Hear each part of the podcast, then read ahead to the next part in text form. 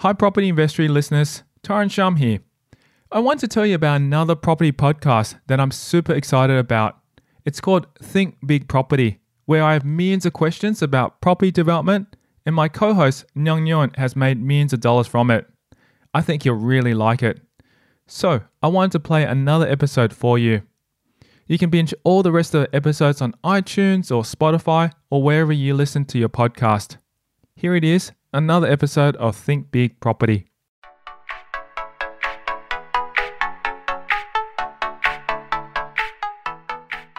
My point is that, yeah, it's not the game for the, the faint hearted.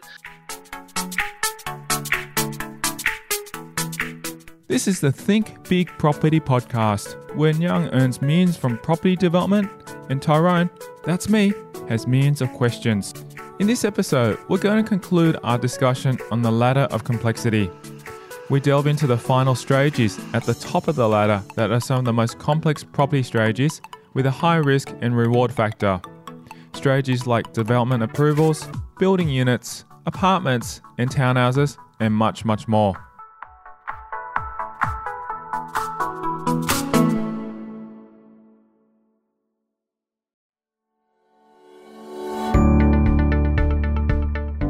The final strategies in the ladder of complexity incorporates high risk and high reward.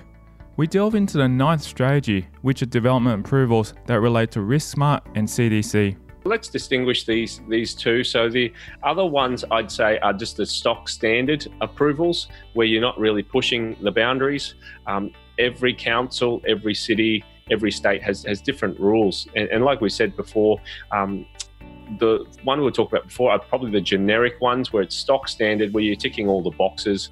Sometimes it's two dwellings or less, sometimes it's four dwellings or less, sometimes it's 10 dwellings or less, which are stock standard tick the box. Um, this level of development application um, we can call it impact assessable um, versus code, which, which means that uh, it doesn't tick all the boxes, but it, there is a desire or need for it. So it might be, you know, if you're looking at a block of land that normally you'd be able to put 10 townhouses on, but you're pushing for 15 because uh, you might be going three story. Or instead of 10 apartments, you might be going for 20 apartments because you're going five story. So this is the more complex type of approval.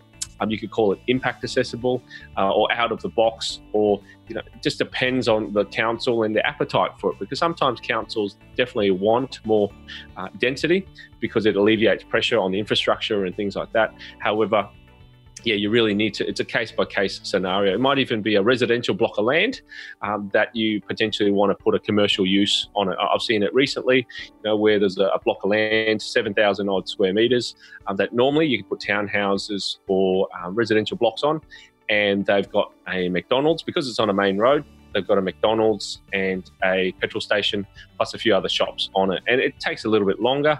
Um, like I said previously, you know, with some more challenging applications, take longer, take more money. But because it is a non-essential use or, or a change of use, material change of use, um, then there's potentially a lot more upside and profit for the developer. But there is some risk to it because you're throwing money on the line and you may have committed to buy the property, spent a million, excuse me, two million on it, and waiting for the approval to come through. So it, it's just a bit more of a, an assertive and aggressive play in the marketplace, and this is often where you know the public companies go because they want a better return on their money. I've interviewed previously past developers as well who have actually gone through the council. And you raised a really interesting point that the council sometimes actually prefers a developer to add more density to the land, just depending on where the area is. And this particular developer I interviewed previously, he actually was applying for a development in Melbourne for a 10 townhouse subdivision. And um, unfortunately, he got uh, uh, disapproved initially when it went through because it wasn't, he didn't have enough of townhouses. He was saying that they needed to build more. And I think the council requested him to do 18 townhouses instead. and I was like, what? How does that happen? so he he essentially did go back and had to redesign the whole thing and, and, managed to put in 18 and then finally got it approved. But that was just a very interesting scenario because it kind of triggered me when you said that you know if council can actually increase the density which they would recommend they would um, there is a lot more opportunity because it's the same slot. And he said and the town plan initially said to him 10 is going to be fine you know to get through but the council after a bit of time. And it did take him a long, lot longer than expected because initially I had planned for about a year to year and a half. It took almost three years for it to be done. But the profit behind it was substantially greater than what he initially did with for 10. So the outcome was great. But yes, as you said, the risks are quite high. And, you know, you can be in a development for anywhere between three to four years for something like that as well, too. And if you think about you know the holding costs on something like that, the land wouldn't have been cheap. Let's call it two million at five percent. You know that's hundred grand a year. You might go, yep, hundred grand a year is fine, but one year, that's 100, two, three, four years, that's 400 grand just of holding costs. And you might get rent of maybe 15 grand a year. Uh, if you're lucky, 300 bucks a week. Um, so it's, yeah, and then the capital is tied up, opportunities tied uh, in there, and the market changes as well. You know, if he bought that in 2007 and came out in 2010, uh, and the GFC happened in the middle, uh, just those risks because development approvals, sometimes you win, sometimes you lose. It is a, a skilled game. And the other thing is, councils change their mind as well o- over time because of elections, local elections, council elections, state uh, overlays, state sentiment. Um, so my point is that yeah, it's not the game for the, the faint-hearted. Oftentimes, the people with the deeper pockets who sit and land bank on stuff, they might lobby for three to five years, or, or they might wait for infrastructure to catch up with them, uh, such that they don't have to put in the expensive sewer that's uh, upstream that's going to come and connect up with them. Um, yeah, I know guys who sit on $10 million worth of land uh, in huge estates and, and, they're just waiting for the guy uh, upstream just to connect the services to go past their block and bang, if they've saved themselves five million dollars or three million dollars, and you know then they come out of the ground uh, knowing that um, because they've got the deeper pockets and they can land bank. Um, yeah, it's just a different ball game that mums and dads I suggest uh, steer clear of uh, for the time being until you have you know one or two million sitting around doing nothing. The next one we'd like to probably talk a little bit about is subdivisions. So this is something that's really, really right up your alley as well, Nhan, in terms of subdivisions. And you just also mentioned an example about it as well. Uh, this particular, I guess, part of it is subdivisions where we're creating two lots or more. So as, as you've mentioned, you've got a 30 lot subdivision. Let's talk a little bit more about this one and how this one um, goes up the ladder of complexity it's very much congruent with what we were talking about before with increasing the number of dwellings that you're building. Uh, when you're building dwellings, it's it's not too bad simply because you can see what you're doing and, and you know what's going on. And once you've got the design right and you've got the finance right, it's not too bad. I'd say this context of subdivisions when you're doing more and more of them.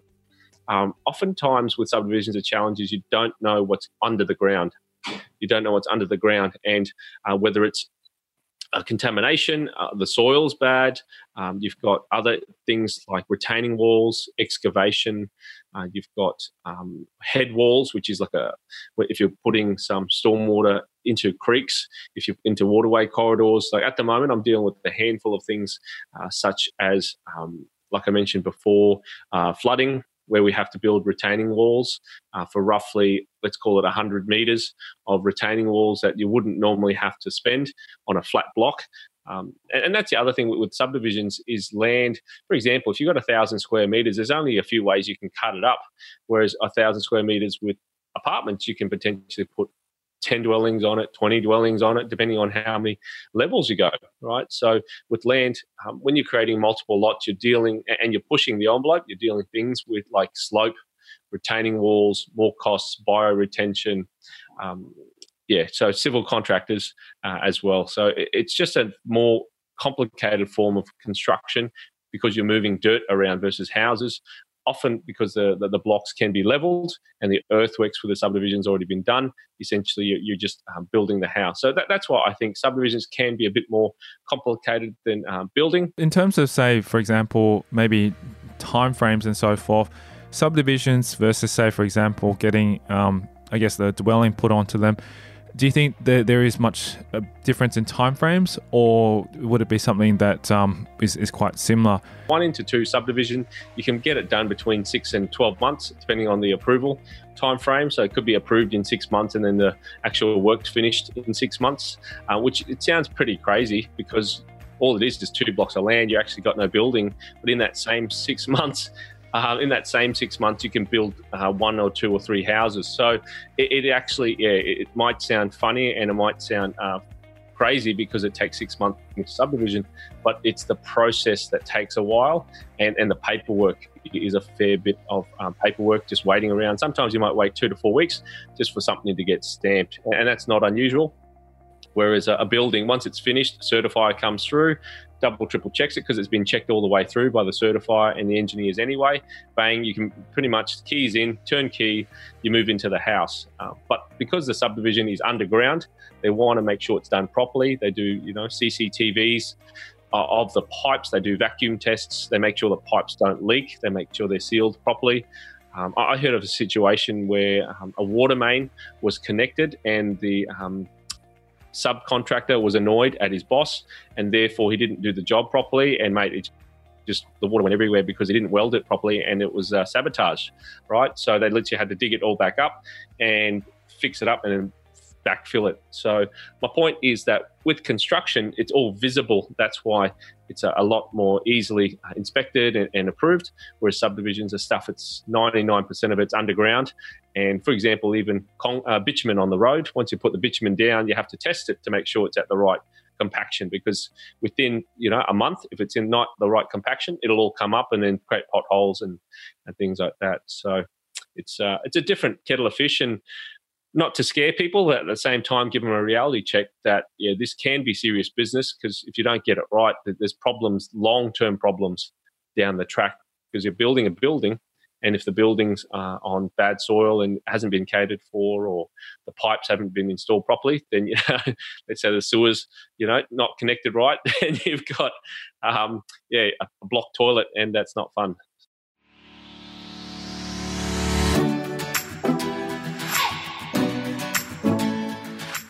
Coming up after the break, we'll delve into why subdivisions are a little bit harder than building townhouses. I'd say subdivisions in some ways is a harder uh, game to play from a marketing point of view. How the property market drastically changes over time and the impact it can have on your investment. So, if you started at 2014 and come out in 2019, which is where we are now, the market's dramatically changed, and you've got many, many millions of dollars uh, at, at stake. We hear an amazing story about one of Nhan's mentors. You know, there are some big banks out there, but yeah, that, that's why it's definitely a big boys and girls game, and experience is important. So that's next. And you're listening to the Think Big Property Podcast.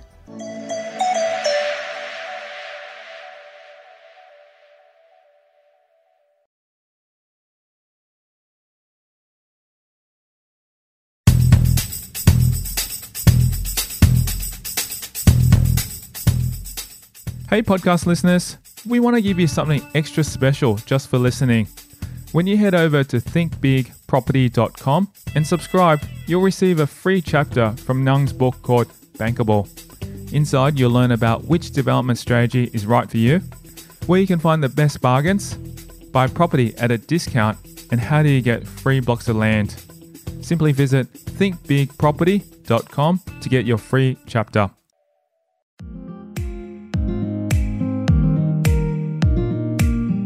So this is this is so crucial when we're talking about this. It's the foundation, really, and foundation people can't see. It's like a high rise. People don't see that they spent maybe six to twelve months digging down deep, deep into the ground, laying all these, um, yeah, rods and so forth to build the foundation, the concrete and all that. And then as soon as that is done, man, the the high rise just goes up in like literally like less than six months, and it, it's just crazy how it's so visible and fast. But that foundation is so crucial to ensure that it stands up high. And I know the last two things we've got there on the ladder of complexity just talk about, you know, three story construction with apartments and then more than three story.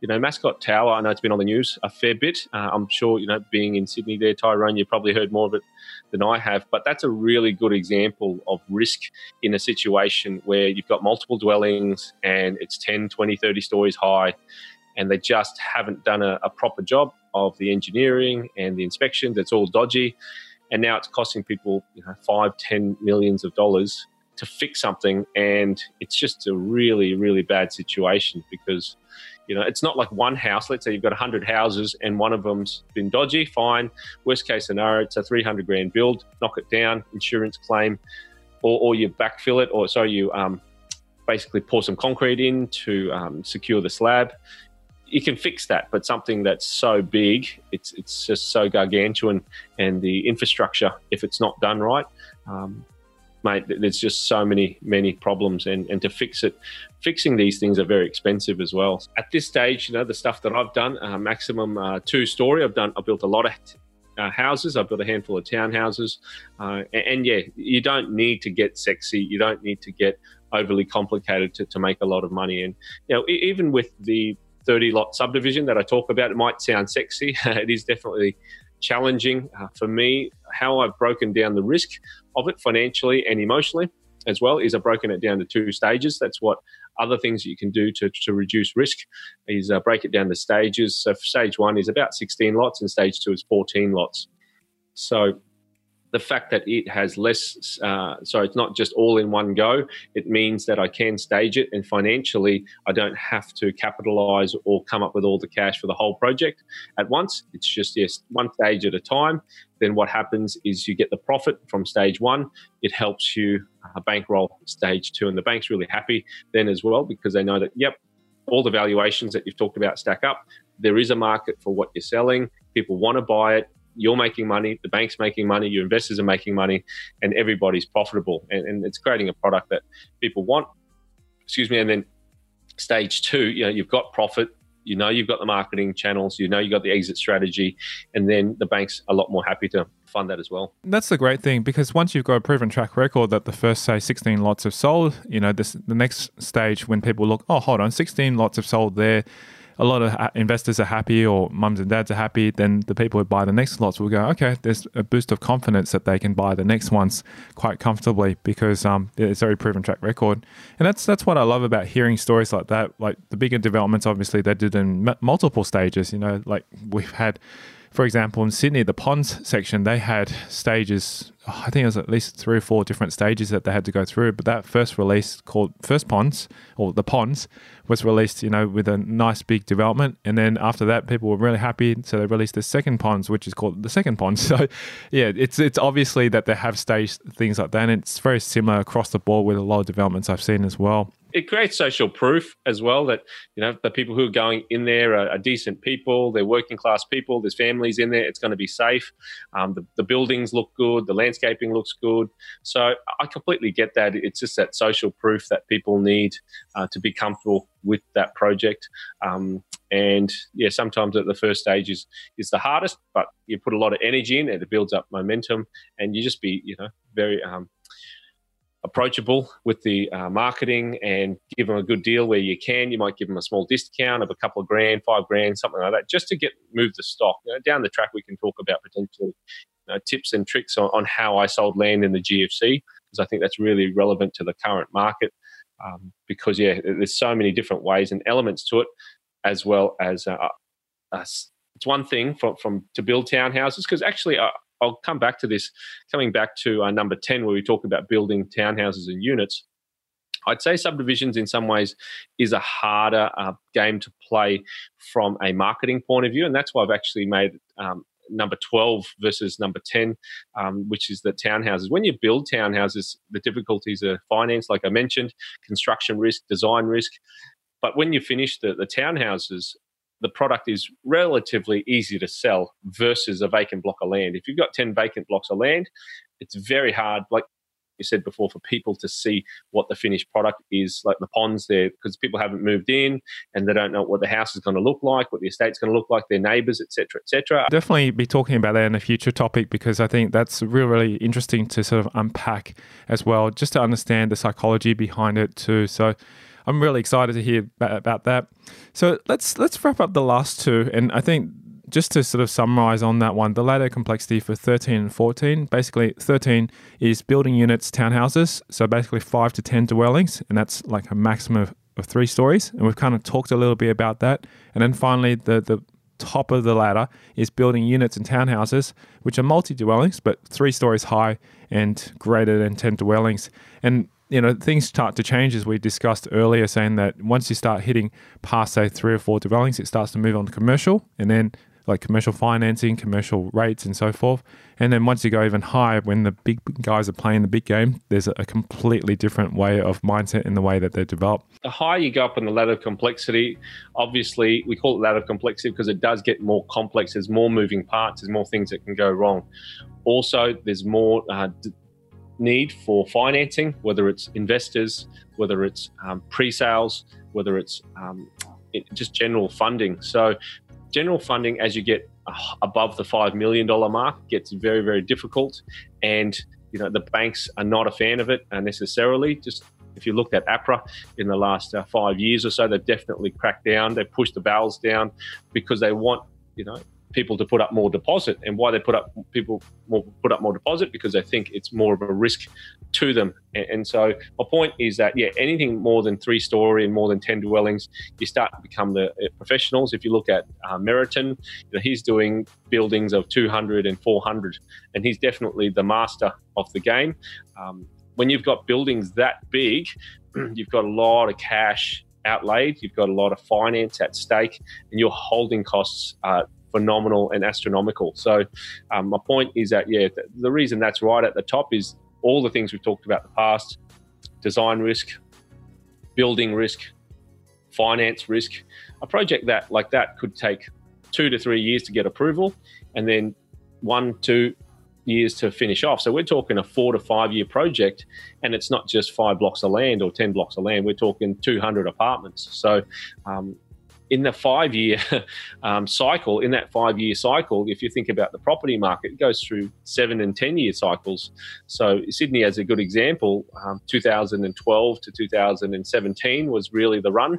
So if you started at 2014 and come out in 2019, which is where we are now, the market's dramatically changed, and you've got many, many millions of dollars uh, at, at stake. You know, a site like that, he's, he's gone out and paid 10, 20 million dollars for sites. So you've got that money, you know, uh, sitting there being um, waited on and land tax uh, while you're getting approvals and then you're going to spend another you know 100 million 200 million to build buildings. So my point is it's not for the faint hearted uh, I've, I've, known several people who've been able to make uh, really good money on it but also i've heard of a lot of dramatic stories where the market's changed drops by 10 to 20 percent uh, and then the construction costs have gone up by 10 to 20%. So essentially, you've lost 20 to 40%. And if your margin at the start was 20%, you're 20% behind. Definitely. Just curious, since we're sort of on the topic of talking about, say, like a Metricon or, or Meriton or any of those large um, you know, Stockland builders and stuff like that, for them to actually start to go through that process of purchasing the block of land and then building and so forth, do they usually go out to get funding for these through private lendings or the banks or even just through investors? Is that something that they would potentially do? Or is it usually funded in other means? Generally, they'd go to uh, first and second tier uh, lenders to do that. And because their cash flows and their balance sheets are quite strong, um, they're, they're able to do that. So um, generally, they'd um, go like a 65% LVR or even lower, like 50% LVR with some of their own um, equity that they've got in their projects or in their uh, bank accounts, um, in their balance sheet.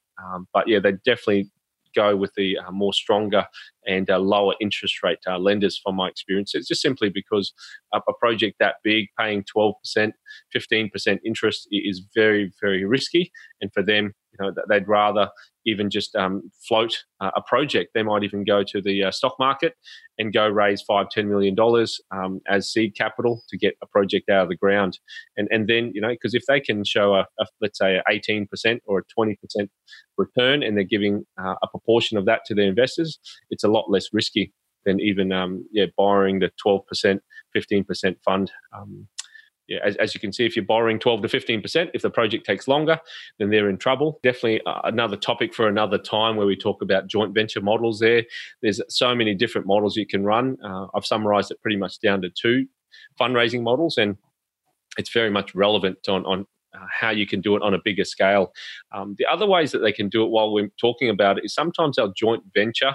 Sometimes a public company will uh, joint venture with um, the big some other um, public companies. I'll give you an example. Let, us say one public company um, secures the property and puts up the cash for the land um, and pays cash debt free for the land. Another public company or another entity might come in and say, you know what, we will guarantee the debt on the construction. So it might be a joint venture with a builder, or it might be a joint venture with another property developer whose expertise might be in construction as well as uh, apartment sales. So therefore, they'll come in and say, you know what, you put up the $10 million on the land will guarantee the loan for the $100 million facility.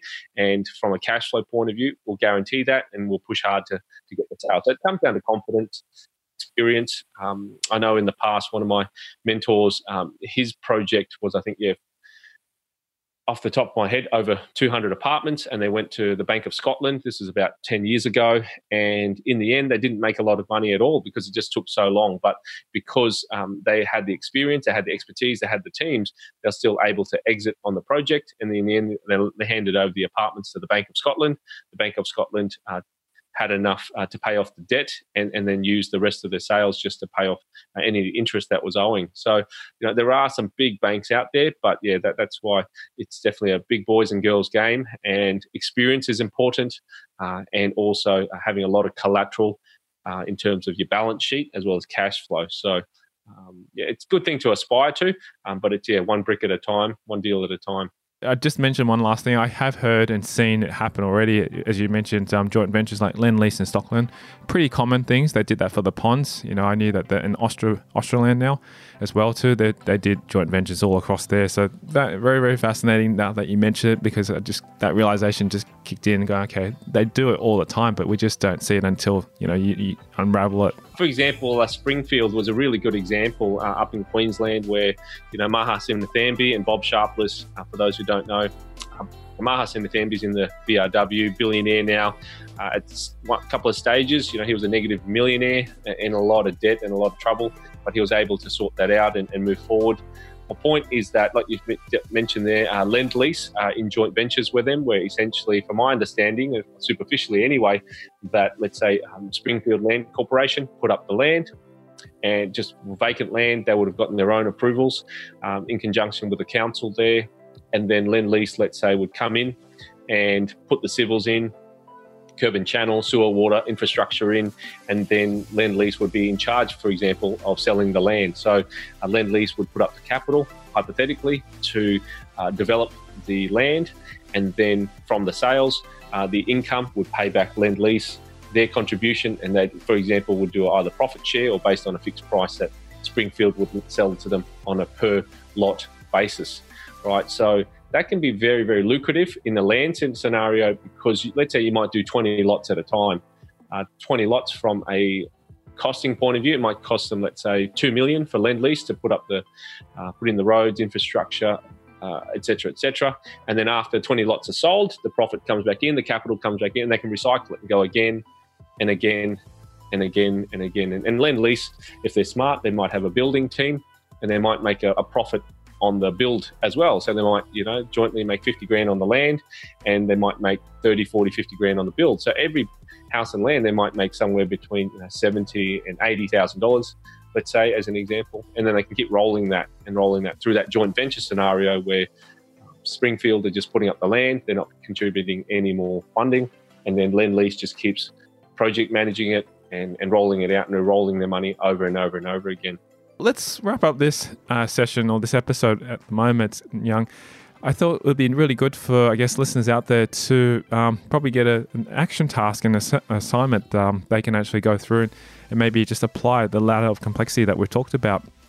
So, what do you think we should provide for them today in terms of the assignment? I think an opportunity for people. We've talked about a lot of uh, open homes and open for inspections and new homes and things like that. My suggestion uh, for this assignment is for you to go and inspect some new dwellings. So you can go and, and have a look at, you know, on the weekend for an open for inspection. Look at specifically new dwellings. You could even go to a display village if there's a display village near you, or if there's a block of apartments uh, that have just finished and that hit the market, I reckon yeah, open the newspaper, go to realestate.com and look at something, you know, go observe and study the specification on those dwellings. What I mean by that is, is study, okay, what kind of bench tops are they using, how high the ceilings are, how big the bedrooms are dimensionally, um, collect the, the, the, information that you have, um, the pamphlets and things like that. What color are the buildings? Are they grey? Are they black? Are they white?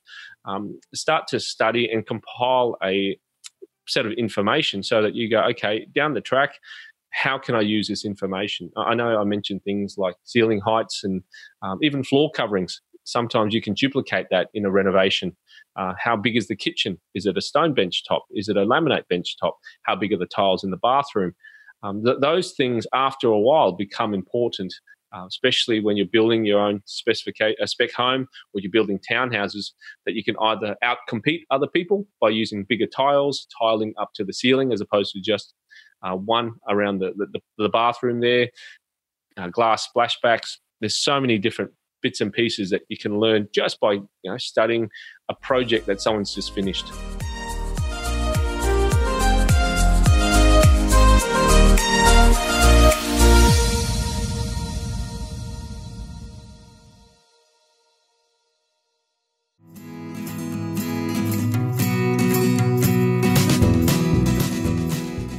Coming up on the next episode of the Think Big Property Podcast, we'll be delving into cosmetic versus structural renovation. The thing with renovations that people like is that they can do a lot of it themselves and they can do it very, very quickly. We talk about the best way to learn about renovating. Cosmetic renovations are a really good place to start to cut people's teeth on the process on what works and what doesn't work with renovations. The level of risk with structural renovations. Just like we've said before, with the ladder of complexity, is increasing um, budgets and increasing complexity of the renovation makes it more uh, risky uh, simply because you've got more moving parts and things are taking longer and you're removing things. And that's next time on a Think Big Property podcast.